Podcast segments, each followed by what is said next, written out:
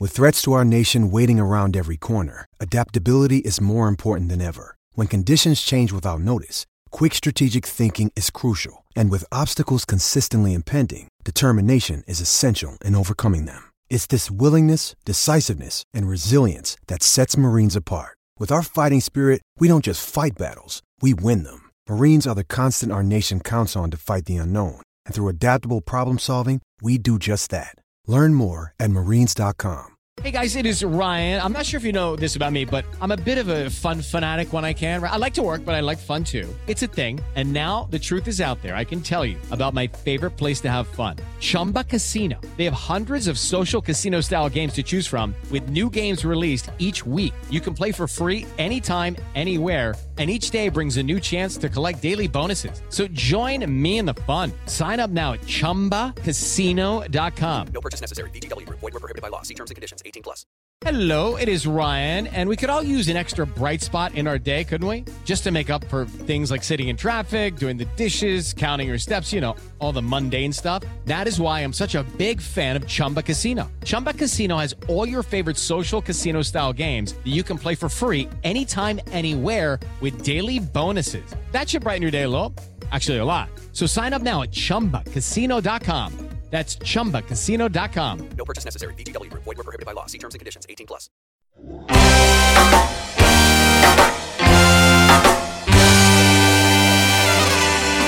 You're listening to the Red Seat Podcast, part of the Over the Monster Network. Red Sox fans have longed to hear it. The Boston Red Sox are world champions. Hosted by Jake Devereaux.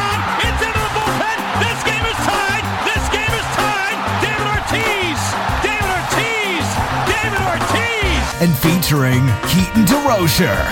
It's a grand slam. I'm telling you, it's time to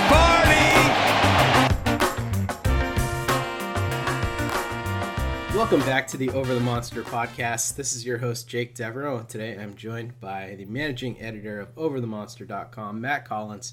Matt, welcome back to the show. It's been a little while. Yeah, it's been a little while since we talked. I've done Yeah. Keaton, but I feel like I haven't done one with you for a while. Yeah, I guess we uh, we missed that one because we had the the guest on, and then and then you weren't on. So you know, it's it's been a bit, but um, a lot's been going on since then. Uh, not much of it good news. Um, in fact, 2020, uh, you know, continues to tell previous bad years to to hold its beer, and then you know does additional terrible things. But um, we're going to talk about uh, a couple of those things on this podcast today. We're going to be talking about the financial situation going on in baseball right now, uh, and about some of the pay cuts going on to the Red Sox and minor leaguers, and you know uh, all all that stuff. Uh, today, and then we're also going to get into something fun towards the back end of the podcast. We're going to be predicting um, the next award winners for all of the Red Sox uh, players, people who are in the organization, maybe some outside of the organization. Going to be looking at MVP, Cy Young, Rookie of the Year, Silver Slugger, and Gold Glove. And then, as usual, we're going to get to your listener questions.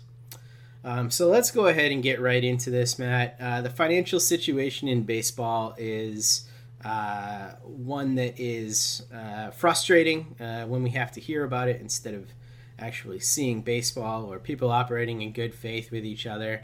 And, so far, um, this discussion of safety and money has prevented the owners and the players from coming to an agreement about playing in 2020. So uh, let me just get basically your, uh, you know, 30,000 foot uh, assessment of what the problem is here, what's going on with these two sides. I mean, I think there's so much to say. I'm struggling to figure out where to start. I mean, I guess I would start by saying I think some of the hand wringing over it in comparison to other sports is kind of bothering me. Um, like just generally, it's such a different situation than like the NBA and the NHL because they didn't have any financial stuff to really talk about. Their seasons were pretty much over. Everybody had already been paid pretty much their full salaries, so they didn't have any of this stuff. So I think the comparisons to the other sports has been stupid. But that being said, um, I obviously understand people's frustrations given the financial situation for a whole lot of people in this country right now.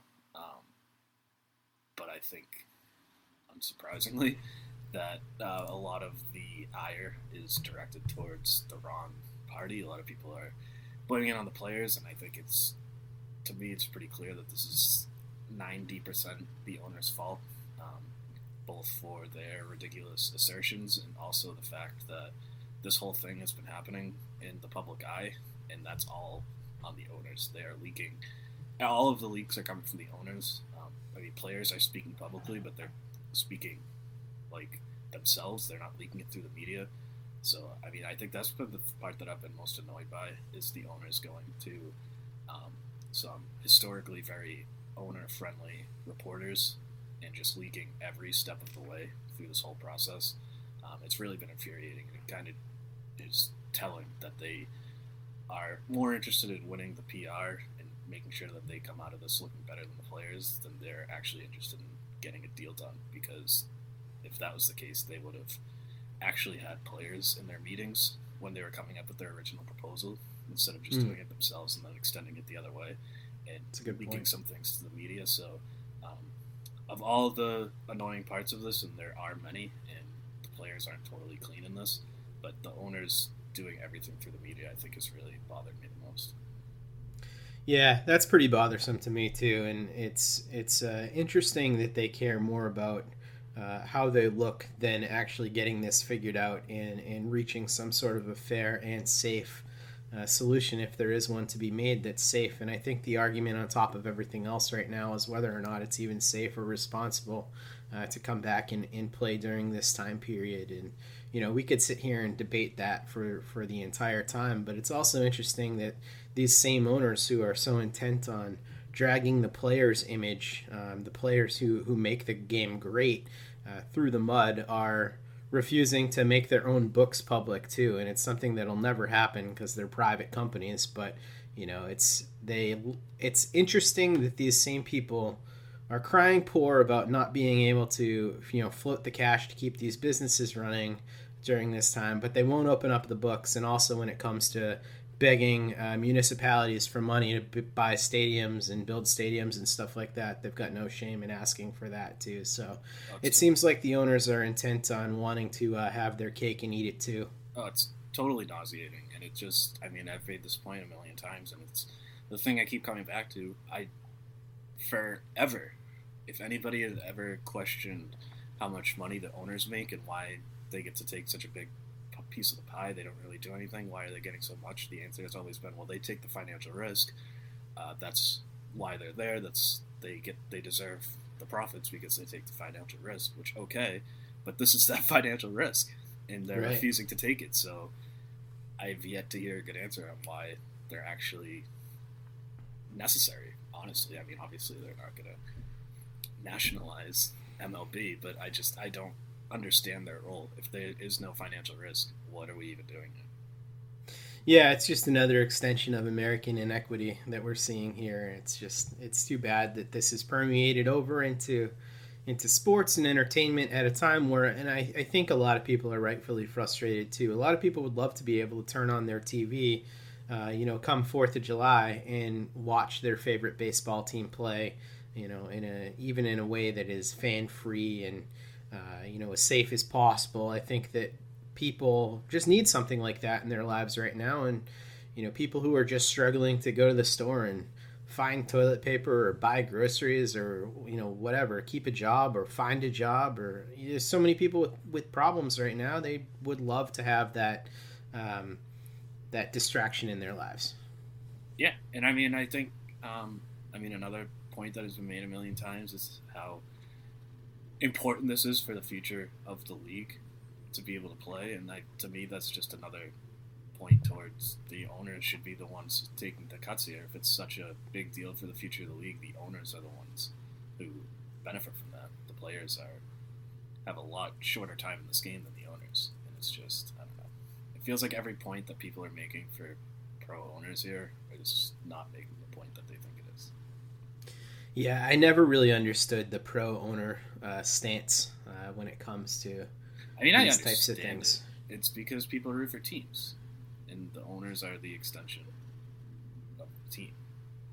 And plus, people don't know their salaries. They don't see, like, they see, you know, Chris Sale's salary. They see Bryce Harper's salary, and those are huge numbers. And obviously, the owners are making a lot more than that, but we don't Sure. see that. So it's just sort of a vague idea. So it's it's harder to get angry at a vague idea than it is a specific number that is just so large and none of us can really wrap our heads around making that much money. So I mean, I, it's stupid. I definitely think that people are sort of missing the forest for the trees, but I get where it's coming from. Yeah, that's a good point. It's uh, it's easier to get angry at what you can see than than what's a little bit more obscured, like you said. Um, I thought one of the most ridiculous points of all of this, before we kind of move on to our next point, though, was the the fact that they tried to divide the players by uh, having the top players in the game, the people that they were trying to paint as these pariahs, and I think. Uh, you know, it's been pointed out that these these people are not pariahs to the other players. The Mike Trouts of the world are not pariahs; they're celebrated. Um, the everybody in the MLB wants to be like these guys, and trying to have those guys, the ones that make this game, uh, take the biggest pay cuts was just ridiculous. And you, you think about it, even you know, doing this whole Red Sox history thing, you know, looking back at guys' careers and looking at guys like Nomar, I'm it's no guarantee that the best players in the game are going to remain the best players in the game uh, over the course of you know 20 years or something like that. These guys have a very limited amount of time to earn money, and you know trying to tell the best players in the game that they need to take such a huge pay cut to me is just such an insult. Yeah, well, I mean, it was very clearly a calculated move. Um, one to try and split the union, and also um, it's another PR move. I mean, you get to tell people like, look, these greedy players, the ones making all this money, the reason we aren't playing is because the top of the top earners are refusing to take a pay cut, which I mean, I think the sliding sort of scale like they have it is ultimately how this deal gets done. But a, it should it can't be as steep as what the owners proposed. I mean, that was obviously ridiculous. And b, um, I mean, they should just work in deferrals. Like, we're only going to pay you this much this year, but over the next five, ten years, whatever, uh, we'll make up the rest. I mean, I think that's how the deal gets done. But it's just their starting point was so ludicrous and over the top, and I frankly don't really blame the players if they don't make a counteroffer. Part of negotiations is that there's an understanding that there's going to be arguments made in, or um, offers made in good faith, and that was not in good faith. Yeah, that's been the most frustrating part of this the whole time is that the deferrals have seemed like the easiest solution. Yeah, we've, we've seen even deferrals in player contracts. Yeah, exactly right. And and the other the other piece of this is before this all happened, um, we knew and and we do know that the gates for baseball have been pretty healthy. But on top of that, uh, it's been these massive TV contracts coming through um, for for these individual teams that are allowing these teams to be more flush with cash than ever. So the idea that these teams couldn't float these salaries to you know minor leaguers Oh, and defer money to um, their players and, and pay out those contracts uh, as as much even if they said to um, you know Mike Trout like hey we're going to pay you for 82 games that you play and we're going to pay it out over the next like 5 years like that's still something that a healthy business should be able to easily do and I think that I don't think Mike Trout would go back to them and be like hey I want to be paid for 162 games even though I only pay I mean, they've already 82 agreed to the prorated. exactly They agreed to yes. that in March. Right. So it, it just it, it reeks of greed and um, the other thing that I've been thinking about a lot when when all this stuff has been going on is that I think a lot of the arguments that are being had right now are precursors to a lot of the things that were going to be brought out of the closet anyway uh, when we got to the next CBA negotiation. Oh, for sure. And I mean, the league has done a good job, for lack of a better term, of diversifying their revenues to the point where it's like impossible to distinct. And this is like what they kind of hang their hat on. Um, what's baseball revenue and what's not. So like they're buying properties around the park that obviously rely on the players and the game to make that money, but that can technically not count as revenue that they're making. Um, Mm. They made that massive sale of um, what is it, BAMTech, their media uh, company. They got huge profits from that, but that can technically be um, considered not um, like league revenue because I mean that that power is like HBO Go and all that too. So I mean that's not all baseball, but it was built on the back of MLB TV, which is obviously built on the back of players playing the game. So I mean they Mhm. have even just figuring out revenue um, is a controversial subject, and that's going to be something that's going to be fought over definitely for the next CBA too. So I mean it's all it's all so like foggy and hard to discern, and that's definitely by design from the owners to be able to make all this money, but say it's not actually from the team; it's from other sources. Yeah, and it certainly feels like between what's going on now between the players and the owners with COVID and what should be going on between them discussing the next CBA, the average baseball fan is going to be the one who's going to have to deal with a lot of the frustration and uh, anger that is going to come with these prolonged negotiations, and, and the fan is probably going to be the one that's hurt the most by all this. Yeah, I mean, I think the key, and I have zero faith that it's actually going to happen, but is to do the stuff behind closed doors and not leak every little step of the ne- negotiation process to try and manipulate the public. And I mean, that goes for the players too, although they haven't really done it quite as much as the owners. But just, I mean, everybody just needs to keep it private and do it quietly and not have not have to make fans make a judgment on every little step of the process. It's just nobody's helped by that. Yep, I totally agree. It's a it's a bad state of things when you look at the uh, the NBA and the NHL and, and wish that baseball could be more like them when it came to player negotiations. Negotiations. Yeah, I mean, especially the NHL. Yeah, exactly. No one thought Gary Bettman would be celebrated Yeah, at this point. Pretty outrageous. That's where we've gotten to. Um, but let's talk about how this affected the Red Sox. And Matt, you wrote an article about uh, how the Red Sox cut 22 minor leaguers and about the uh, pay cuts that the people working for the organization are going to be taking. Um, and I guess on the flip side, um, one good piece of news is the Red Sox were one of the teams that came out and said they were going to pay minor leaguers, I believe, through the end of August, which is Through the end of when the a season, lot. yeah. Yeah, through Which the is, of the season. I think the first week of September is when the season ends. So Right. Yeah. So, um, you know, those guys aren't going to be missing any paychecks, which is, you know, a great thing, obviously, for the minor leaguers. Uh, that's one thing that the Red Sox come out looking a little bit better than some of the organizations in. Um, but what did you make of the, the players getting cut and the cuts to the staff? Well, as far as the minor league players go, it's. I'm not like super outraged about it. They certainly could have and should have kept everybody. I mean, if the Royals can manage to keep everybody, the Red Sox obviously can. And I mean, I did out the math. There, the minor league stipends are four hundred dollars a week. Um, so those twenty-two players, um, I have the article up. It was like one hundred twenty-five thousand, something like that, that the Red Sox saved. Which is, I mean, that's literally like couch cushion change for the Red Sox. So I mean, it's a little disappointing that they did it. Um, they didn't cut quite as many as some other teams, um, and these are a lot of the guys would have been minor league free agents after the season.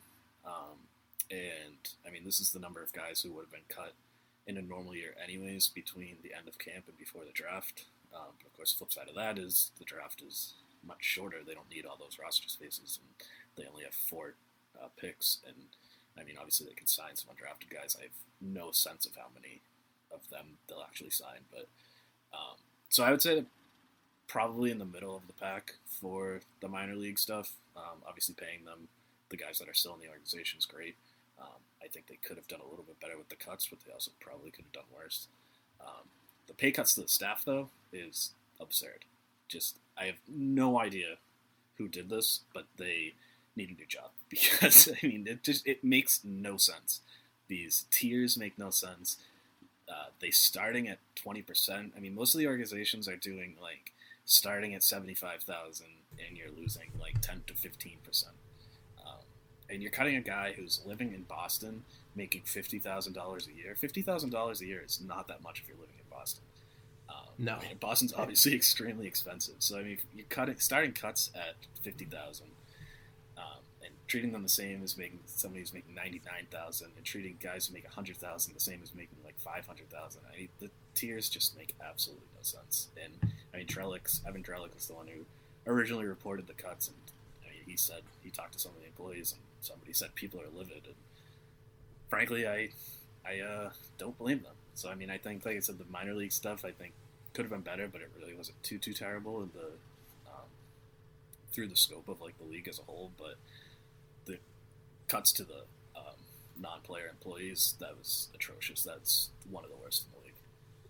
Yeah, I agree, and, and that's what bothered me the most too, is because thinking about that and and making those cuts to the salaries of people who are actually working in the organization it seems super short-sighted to me because people are going to remember that when they are thinking about taking jobs and interviewing with the Red Sox and things like that. It, it has more of a far-reaching effect than I think we're currently seeing right now. And uh, you know, Ian Cundall, who we had as a guest a couple weeks ago, pointed out, you know, just by the Red Sox uh, paying minor leaguers through the end of the year. I mean, that's something that players and agents are going to remember as well. So everything that's being done by these teams is going to be information stored in the back of agents and players' minds uh, for the future. So if, if you're a rich organization like the Red Sox, it seems like you'd want to do everything possible to seem like a first class organization in every possible way throughout this process. Oh, for sure. I mean, if anything, they should be um, adding stuff. I mean, teams like the A's are like firing their entire scouting departments. Yeah, they should be scooping all these guys up. Yeah, I mean, they're not going to, but I mean that would be huge for the organization. I mean, it's a signal, like you said, to, for the future. Like we are going to take care of our guys, and we're going to add jobs, and we care about the scouting department. And it's very clear that not a lot of teams do. Yeah, and, and it's it's also worth noting about the the minor leaguers that they released. Uh, it doesn't look great, but it also doesn't bother me as much of as a lot of the other things because a lot of these guys were, you know, basically org guys or or non prospect types um, that would have you know likely been. A lot of them could have been cut at the end of spring training or in yeah. the first few months of the minor league season or and like I said, or whatever. A lot of them are going to be free agents after the year, and there's probably not going to be a season And there's almost certainly not going to be a minor league season this year. Um, it's all but official. So I, I do out of the organization anyways by the end of the year. Right. Yeah. Exactly. Uh, I I do think though that the the point that was made in the statement by Dayton Moore, the yeah, Royals sure. guy, uh, was really poignant in the fact that you know even failed minor leaguers, guys that don't make it to the big leagues, uh, are going to likely be the guys that have careers in baseball, whether that's within the organization or within organizations like Driveline or you know working with youth players in their community. These are the people that are consistently building the game on a grassroots level and a, you know we, we all know people like that if you played baseball growing up even if you didn't play baseball you had a relative who played baseball or just knew people everybody knows some like ex minor leaguer who helped them at the cage or you know, help them with their glove work or whatever, some connection. These people are in our communities, and it, it's just, it's sad to see them not get that support throughout this time period. Yeah, for sure. And I mean, even, and the support is so modest too. Like it's such a low bar. They're paying him four hundred dollars a week. Yeah, I mean it's Seriously. so little. Like like I said, the Red Sox are saving it's one hundred twenty three thousand dollars. It's crazy. They can afford that. Like it's yeah, not. It, like these, like you said, these players aren't gonna be contributors to the organization, at least not as players. But just pay them; they're people. just give them yeah. money.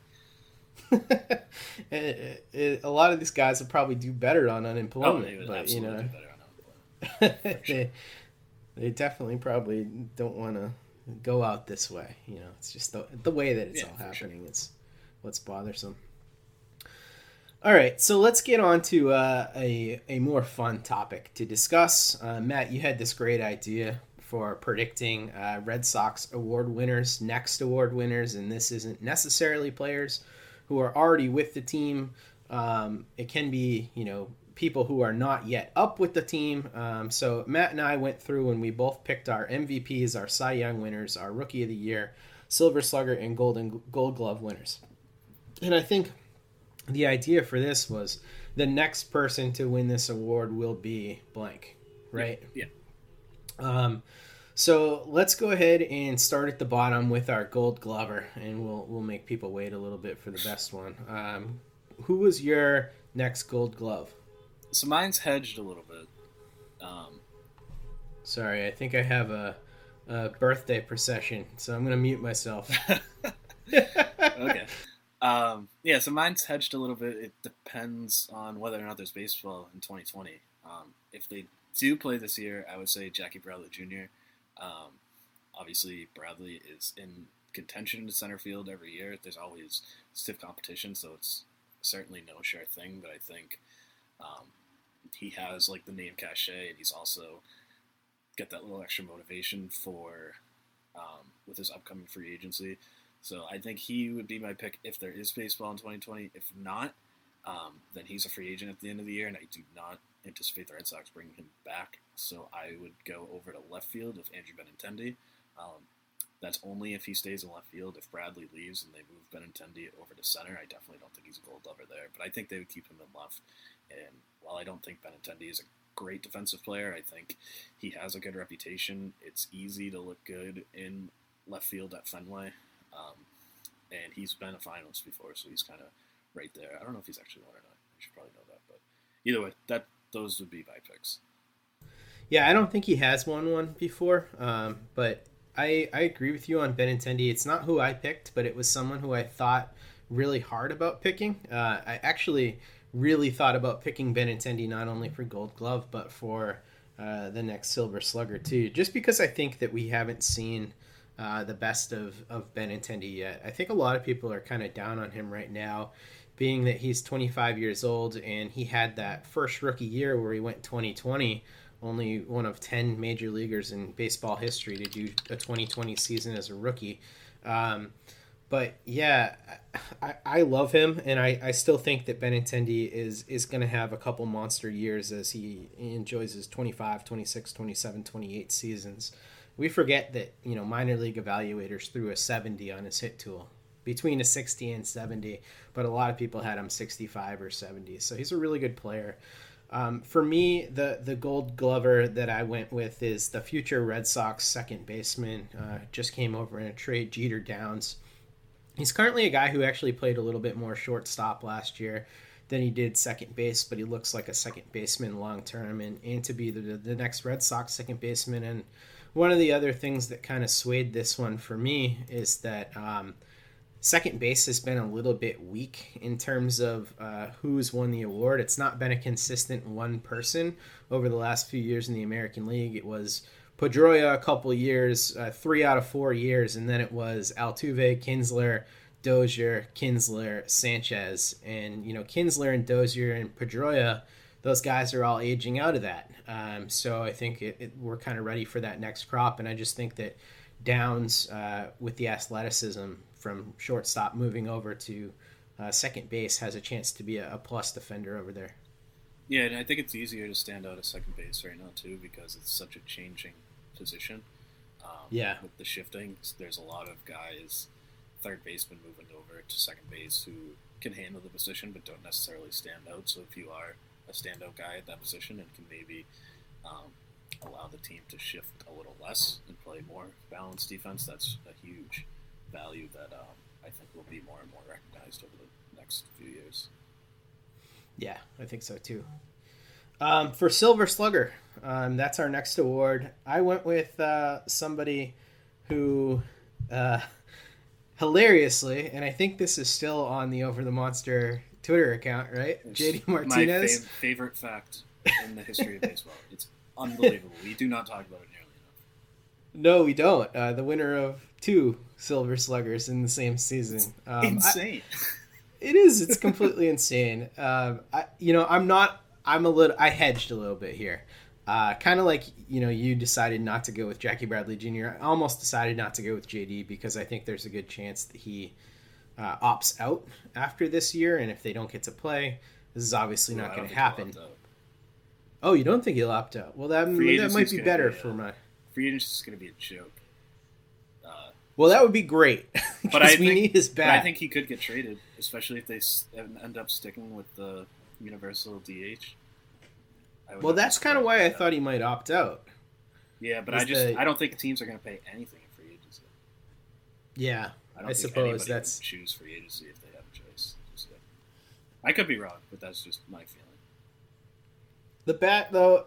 I, I still am convinced that JD Martinez has about three or so elite years left. My concern with Martinez is strictly health.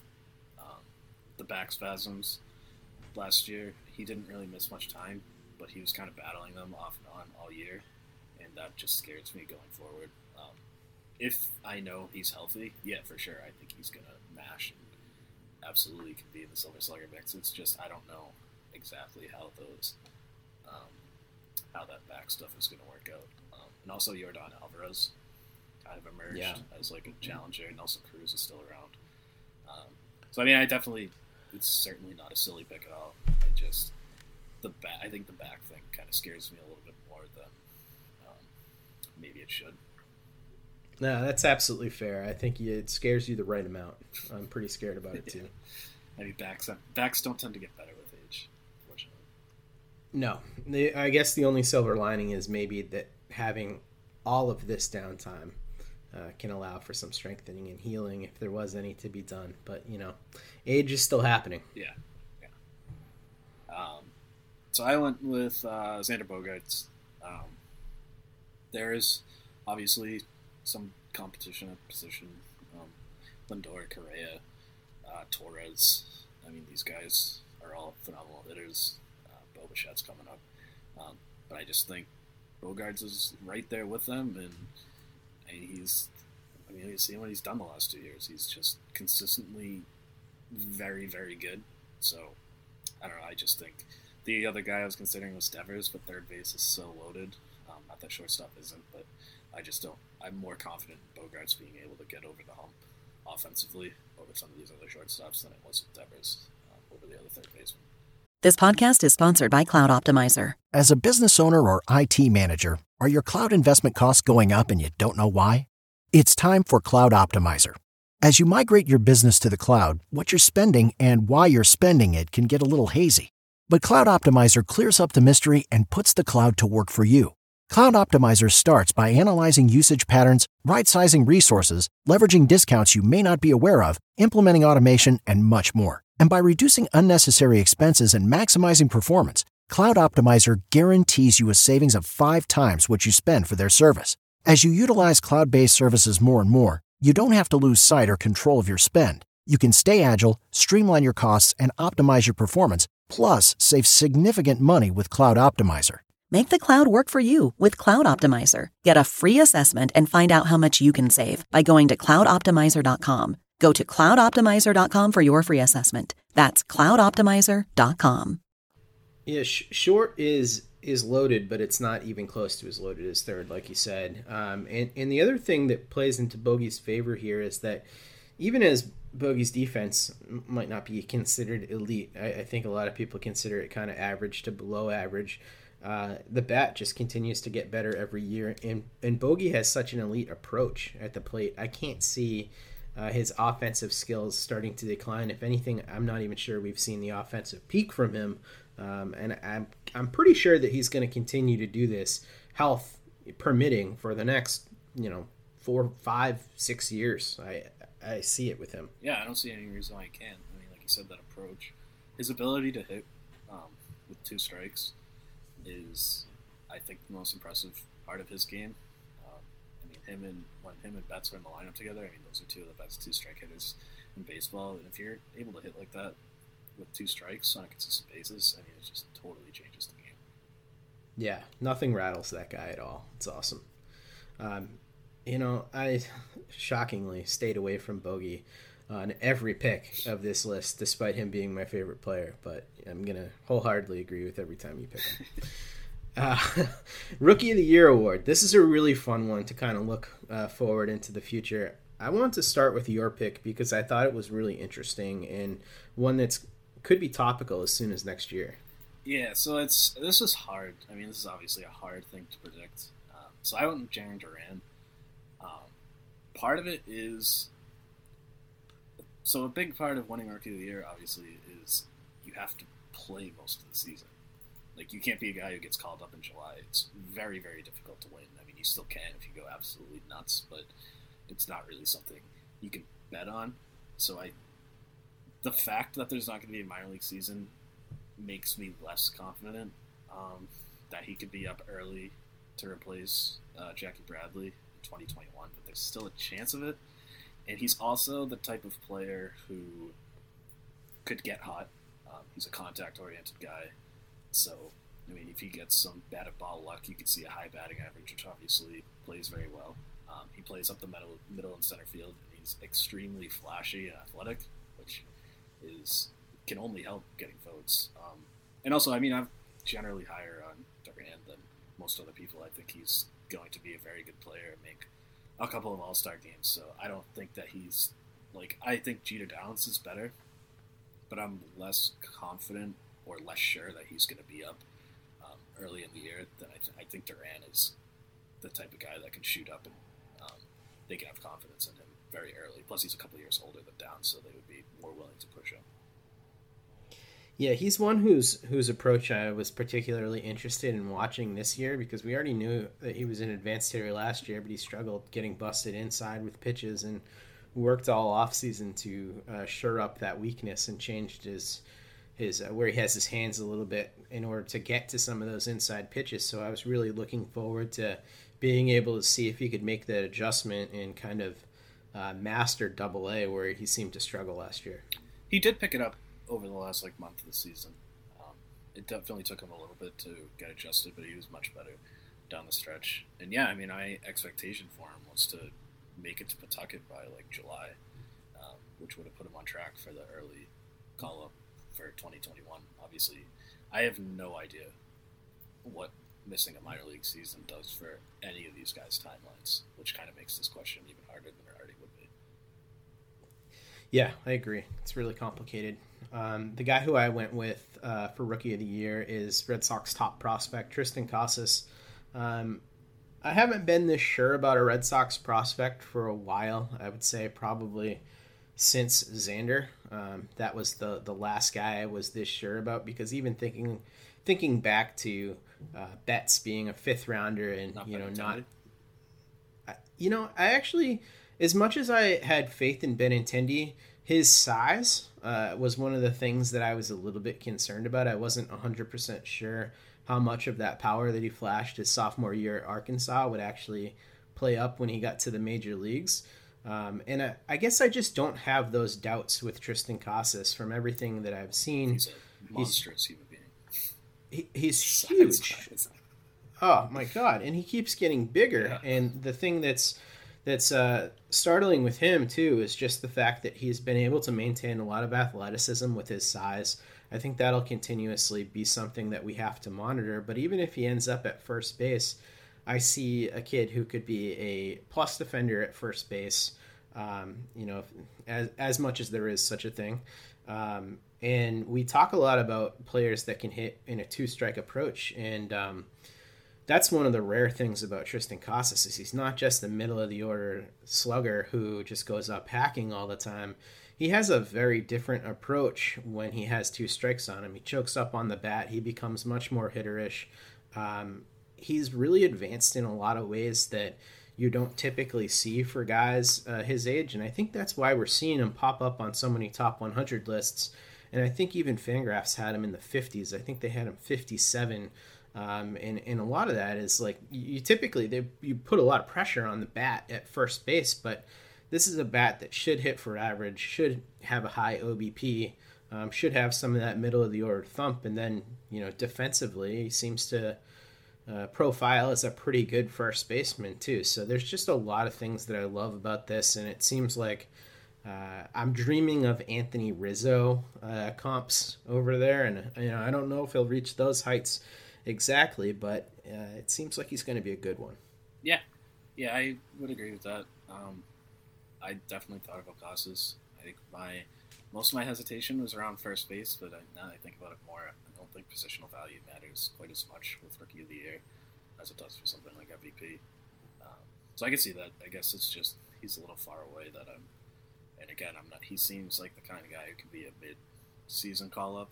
Um, um, especially Mhm. if they're going to do the whole service time thing. Um, but obviously, I mean, he's so far away that it's hard to project when he would even be called up at this point. Yeah, yeah, totally. All right, moving over to Cy Young. Um, I had to go with Chris Sale here. Uh, this is who I think is going to win the next Cy Young award with the Red Sox.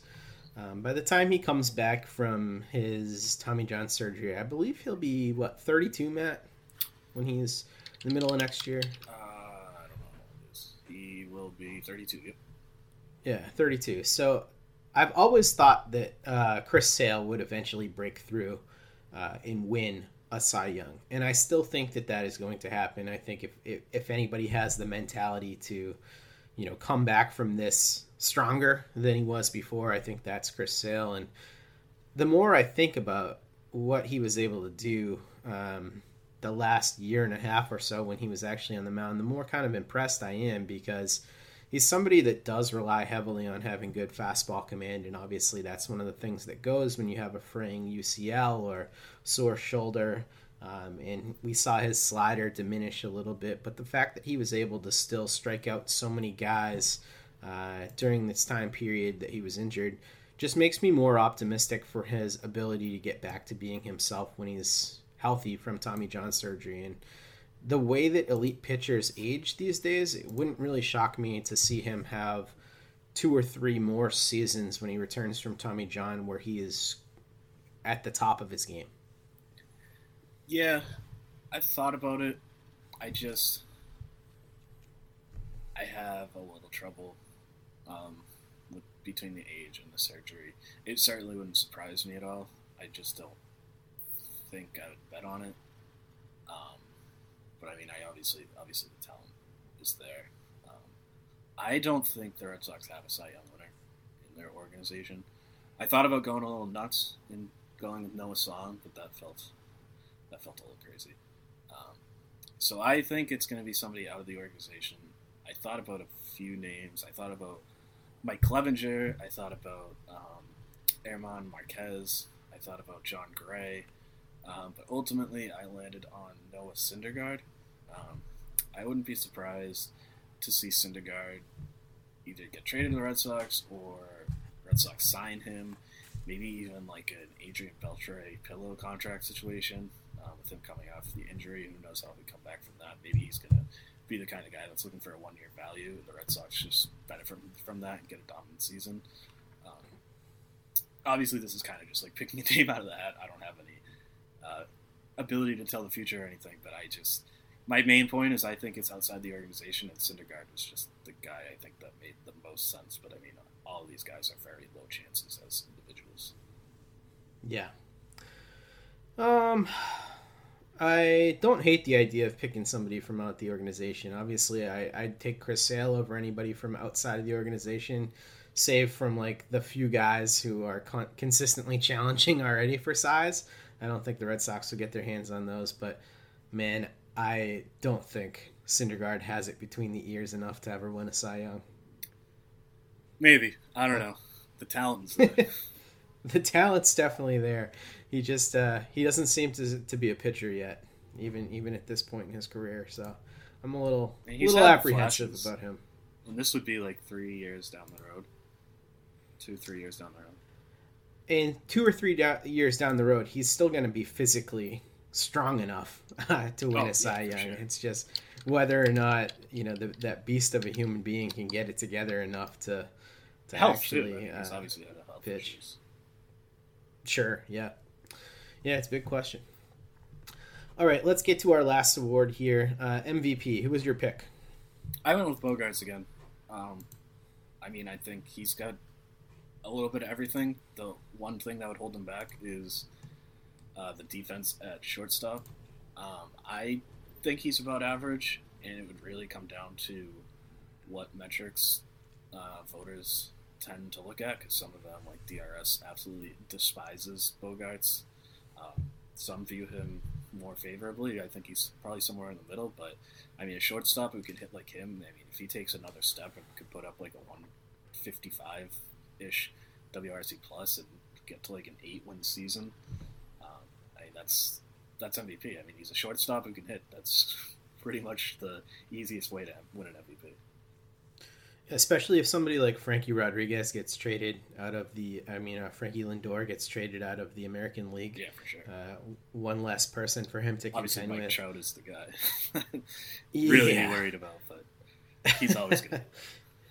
Yeah, Mike Trout is. Uh, Mike Trout has an argument to win it every year except for 2018, where Mookie actually legitimately uh, was better than him that season. Um, but yeah, there's yeah, it's it's probably Mike Trout's award. But for the sake of this argument, uh, I went with Rafael Devers. I, I love your pick for Bogaerts too. I think that's a great one. But for me, I think Devers has just maybe a higher offensive ceiling um, than than Bogaerts. I think that he could potentially run into 40 plus home runs at some point during his career. Um, and hitting where he does, I wouldn't be surprised to see one of those outlandish RBI totals one year. And we know he can hit above 300, and the defense is consistently improving.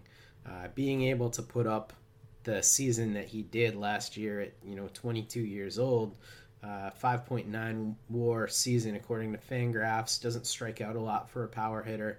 Um, I, I think it was really impressive, and seeing that kind of all develop and coalesce and, and move in the right direction uh, as like a 24, 25, 26 year old, I think we could see something huge. Yeah, yeah, he was definitely my other thought. Um, I think the defense is the thing that held me back a little bit.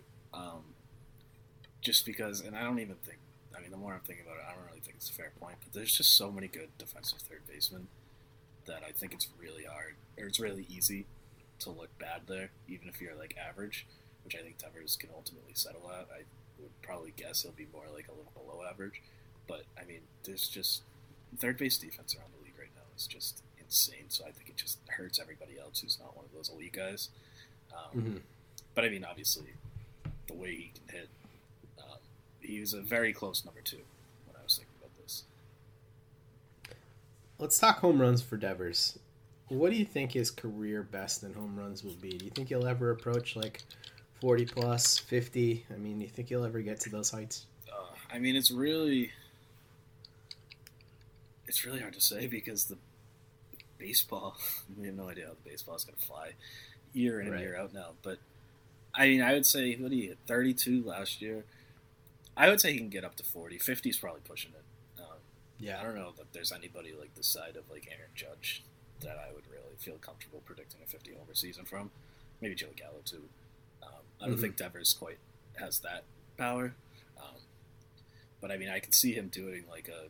I mean, he'd be like a 40. In the very best case scenario, like a 40 homer, 50 double guy, which is just bananas. Yeah, I think the doubles part of this whole thing is is underrated. I think could- 54 doubles last year. yeah, It's it's, amazing. 54 It's one of doubles, the best. eight, uh, four triples, and 32 home runs. I mean, that's outrageous. Yeah, I mean, last year as a 22 year old, he had one of the top 10 extra base hit seasons in Red Sox history. Yeah, there was a while It's- where it looked like he was going to break the record. Yeah, it's bananas. Um, and I think being a lefty at, at Fenway definitely helps him. Especially too, a guy who can go the other way as a lefty. Yeah, yeah, exactly. And, that's the thing that stands out with him is just the fact that he he can go oppo and he doesn't strike out. It's so different than from uh, a lot of the power hitters that we see today. Even some of the guys you were talking about.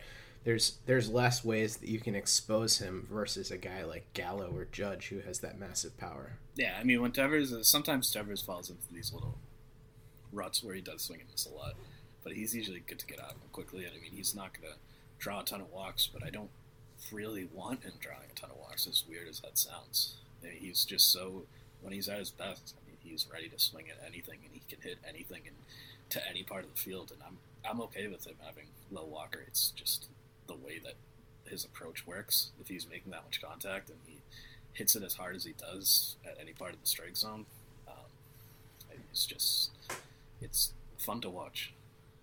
Yeah, that's one of the things that's going to bum me out about you know that already losing half the year, potentially the whole year, is just not being able to see 23 year old Devers at the plate. Yeah, It's a it's a bummer. Smacking himself in the head. yeah, exactly.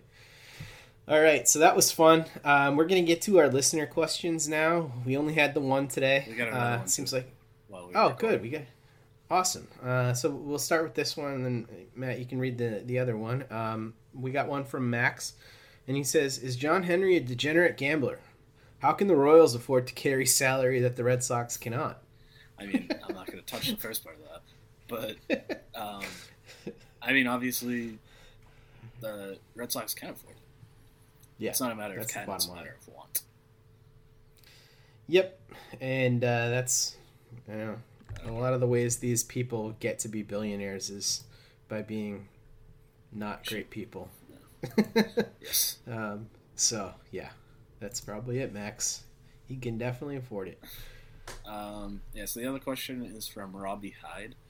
Uh, he says, on a scale of 1 to ten, one being not a chance, 10 being definitely going to happen, what are the chances you think Mookie will come back next season? And if he doesn't come back, who could you see uh, the Red Sox going after? Okay. Um, uh, I think it's a two out of ten that Mookie comes back with the Red Sox, and I think that they're most likely to pursue a starting pitcher, whether it be in free agency or trade, uh, like a, a high level starting pitcher. Um, but I don't exactly have names in front of me or know who that would exactly be. Yeah, I'm pulling up free agents right now. Um, so I would say, again, it depends on if there's a season or not. If there's no season, it's a zero. Um, I, they the lux- they would still have to stay under the luxury tax. Um, if there's no season this year, they wouldn't have their penalties reset, so they definitely wouldn't sign him in that case, and they probably wouldn't really sign any big free agent. Um, if there is a season, I would say it's probably uh, like a two, maybe a three. Just really don't see it happening. Um, and as far as signing somebody, I don't think they would sign an outfielder too. You're probably right about the starting pitcher. Um, looking at some of the names now, I don't really love a lot of these guys. Um, maybe I think Trevor Stroman. Bauer's coming up soon, Yeah. Bauer's on that list. Um, Stroman's on that list. Uh, it's like Paxton's on that list. I didn't know that. Robbie Ray. I'm not a big Robbie Ray guy. Um, but I mean, there's some good, not really elite pitchers, but there's some guys in the next tier down. Um, I also wouldn't mind the idea of Michael Brantley. I've always loved Michael Brantley. Um, Great the hitter. downside there would be that Ben Tendi would have to move to center field probably, which I don't Right. love. Um, but yeah, I mean, I haven't really thought enough about the next free agent class to really have a good grasp on who they could possibly sign. Let me float this hypothetical to you before we, we end this podcast. If uh, the Red Sox in Major League Baseball do play a half year and the Red Sox are able to effectively reset their luxury tax, if they allowed Mookie to come back on that reported 10 and 300 offer that they gave him before, with the economics of baseball being what they are, do you think he'd jump at that opportunity? I think that's probably around what he's going to get. Gammon said 250 is his prediction at this point. Yeah. Um, so yeah, I mean, it's obviously it's hard to say because I have no idea what the financial situation is, and I have no idea what the um, teams are going to say their financial situation is, which I think are probably two different things. Um, but yeah, I mean, I think that's pr- I would say ultimately, if he signs a long term deal, I think that's what you get. My guess has been that he's going to sign a one year deal this offseason. Um, and try to With the Dodgers.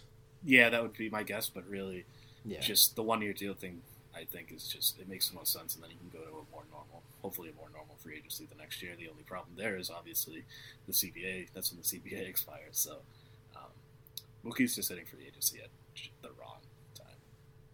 Yeah, he absolutely is. I, I think it is interesting though that the Red Sox are one of the few teams that could afford to still pay him three hundred in this market, and it would allow the organization and the player to benefit. You know, Mookie would would still get very good money, and the organization could save face from the bad publicity that they got from the trade. Yeah, but I mean, he, he might not even want to come back here. You don't know how the how he Yeah. really felt about the trade. I mean, he was obviously always struck me and really everybody as a business first kind of guy. And I don't get the Yeah. sense that he's like super pissed off about it, but I mean, it's really impossible to say for sure. Yeah, I don't even know if he wanted to come back here at all, regardless Yeah. of the trade. So it's uh, very possible that you know that was it, and that's why I'm leaning too. I just Yeah, I mean, I, I don't have any faith I'd that be very, I very know what he's going to do. Yeah, that would be uh, that would be one of the most surprising things that I've ever seen in sports if he came back yeah, to me for sure. To, to this team. I say, come back to me. Yeah, That's extremely creepy. come back to me, Mookie. Mookie Betts, if you're listening, I would suggest a restraining order, um, some sort of legal action here. That's right. Yeah. Um, wow. What a Freudian slip. uh, that'll do it for the end of this yeah, episode. this before you get in more trouble. Yeah, I've already already done enough. Um, we, we do hope you enjoyed the episode. If you did, um, please go on and subscribe to the show. You can find us on basically anywhere you get your podcasts. We're on uh, the Google Podcasts app, we're on iTunes, we're on Stitcher, everything. Um, so subscribe to us there. If you enjoyed it, please go on rate and review us. We always appreciate that. Helps us quite a bit. Um, and then the other thing is, uh, we're on Twitter, so you can find Matt at Matt R Y Collins. You can find me at at Dev Jake. Can find the Over the Monster account at, Over the Monster. And um, Matt, what have you been working on at Over the Monster? You want to plug anything here? Uh, sure. So this coming week, we're gonna start uh, cranking out some draft coverage. Um, we've been doing theme weeks uh, every week at SB Nation to try and get us through this time where there's really no sports to talk about. So this coming week is gonna be about uh, video games. So we'll have some stuff about baseball video games for if people are interested in that. Um, yeah, we've been doing our simulated season uh, from Out of the Park. Uh, yeah, I think that's about it. You've been doing Okay. the history thing, the all-time Red Sox Yeah, roster? yeah. Yep, the all-time Red Sox roster is uh, continuing on. Uh, we've Almost got done with the hitters, I think. Right? You got one more. Yeah, David Ortiz comes out uh, on Tuesday. Tuesday of this week, and then we're going to be moving on to the the bullpen um, before we hit the starters, and then uh, we're actually a little bit past the halfway point now um, with the the series, so that's kind of flying by. I uh, hope you guys will check that out because uh, it's been a joy to write that as well. So thank you very much for everybody joining us, and we will be with you next week at this same time.